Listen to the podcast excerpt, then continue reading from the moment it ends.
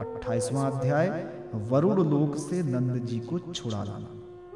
श्री सुखदेव जी कहते हैं, परीक्षित, नंद बाबा ने कार्तिक शुक्ल एकादशी का उपवास किया और भगवान की पूजा की तथा उसी दिन रात में द्वादशी लगने पर स्नान करने के लिए यमुना जल में प्रवेश किया। नंद बाबा को यह मालूम नहीं था कि ये असुरों की वेला है। इसलिए वे रात के समय ही यमुना जल में घुस गए। उस समय वरुण के सेवक एक असुर ने उन्हें पकड़ लिया और वो अपने स्वामी के पास ले गया। नंद बाबा के खो जाने से व्रज के सारे गोप, श्री कृष्ण, अब तुम ही अपने पिता को ला सकते हो, बलराम, अब तुम्हारा ही भरोसा है, इस प्रकार कहते हुए रोने पीटने लगे। भगवान श्री कृष्ण सर्वशक्तिमान है एवं सदा से ही अपने भक्तों का भय भगाते आए हैं। जब उन्होंने व्रजवासियों का रोना पीटना सुना और ये जाना कि पिताजी को वरुण का कोई सेवक ले गया है, तब वे वरुण के पास गए।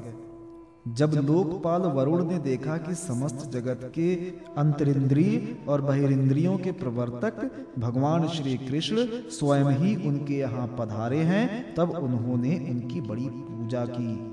भगवान के दर्शन से उनका रोम रोम आनंद से खिल उठा।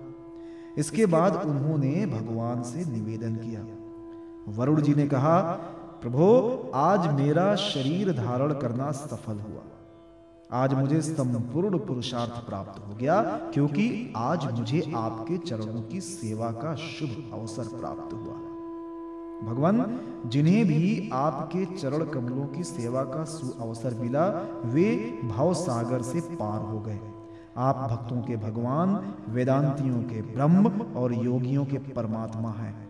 आपके स्वरूप में विभिन्न लोक सृष्टियों की कल्पना करने वाला माया नहीं है। ऐसा श्रुति कहती है। मैं आपको नमस्कार करता हूँ। प्रभु, मेरा यह सेवक बड़ा मूढ़ और अनजान है। वो अपने कर्तव्य को भी नहीं जानता। वही आपके पिताजी को ले आया है। आप कृपा करके उसका अपराध क्षमा कीजिए।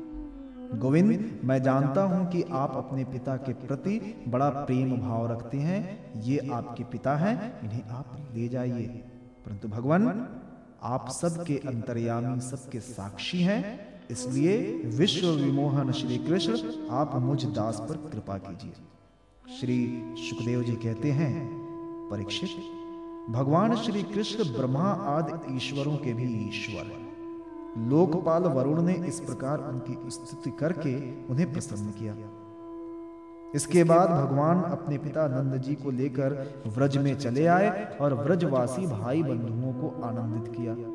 नंद बाबा ने वरुण लोक में लोकपाल के इंद्रियातीत ऐश्वर्य और सुख संपत्ति को देखा तथा ये भी देखा कि वहाँ के निवासी उनके पुत्र श्री कृष्ण के चरणों में झुक झुक कर प्रणाम कर रहे हैं। उन्हें बड़ा विस्मय हुआ। उन्होंने व्रज में आकर अपने जाति भाइयों को ये सब बातें सुनाई। परीक्षित, भगवान के प्रेमी गोप ये सुनकर ऐसा समझने लगे कि अरे, ये तो स्वयं भगवान है। तब उन्होंने मन ही मन बड़ी उत्सुकता से विचार किया कि क्या कभी जगदीश्वर भगवान श्री कृष्ण हम लोगों को भी अपना वो मायातीत स्वधाम, जहाँ केवल इनके प्रेमी भक्त ही जा सकते हैं, दिखलाएँगे? परीक्षित, भगवान श्री कृष्ण स्वयं सर्वदर्शी हैं। भला उनसे ये बात कैसे छिपी रहती? वे अपने आत्मीय गोपों की ये अभिलाषा जान गए और उनका संकल्प सिद्ध करने के लिए कृपा से भरकर इस प्रकार सोचने लगे। इस संसार में जीव अज्ञानवश शरीर में आत्म बुद्धि करके भली भांति की कामना और उनकी पूर्ति के लिए नाना प्रकार के कर्म करता है।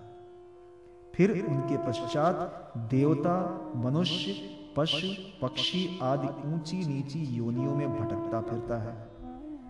अपनी असली गति को आत्म स्वरूप को नहीं पहचान परम दयालु भगवान श्री कृष्ण ने इस प्रकार सोचकर उन गोपों को माया अंधकार से अतीत अपना परम धाम दिखलाया। भगवान ने पहले उनको उन ब्रह्म का साक्षात्कार करवाया, जिसका स्वरूप सत्य ज्ञान, अनंत सनातन और ज्योति स्वरूप है, तथा समाधिनिष्ठ गुणातीत पुरुष ही जिसे देख पाते हैं। जिस जलाशय में अक्रूर को भगवान ने अपना स्वरूप दिखलाया था, उसी ब्रह्म स्वरूप ब्रह्म हृदय में भगवान उन गोपों को ले गए, जहाँ उन लोगों ने उसमें डुबकी लगाई। वे ब्रह्म हृदय में प्रवेश कर गए। तब भगवान ने उनमें से उनको निकालकर अपने परम धाम का दर्शन कराया। उस दिव्य भगवत स्वरूप लोक को देखकर नंद आदि गोप परमानंद में मग्न हो गए। वहाँ उन्होंने देखा कि सारे वेद मूर्तिमान होकर भगवान श्री कृष्ण की स्तुति कर रहे हैं। ये देखकर वे सब के सब परम विस्मित हो गए।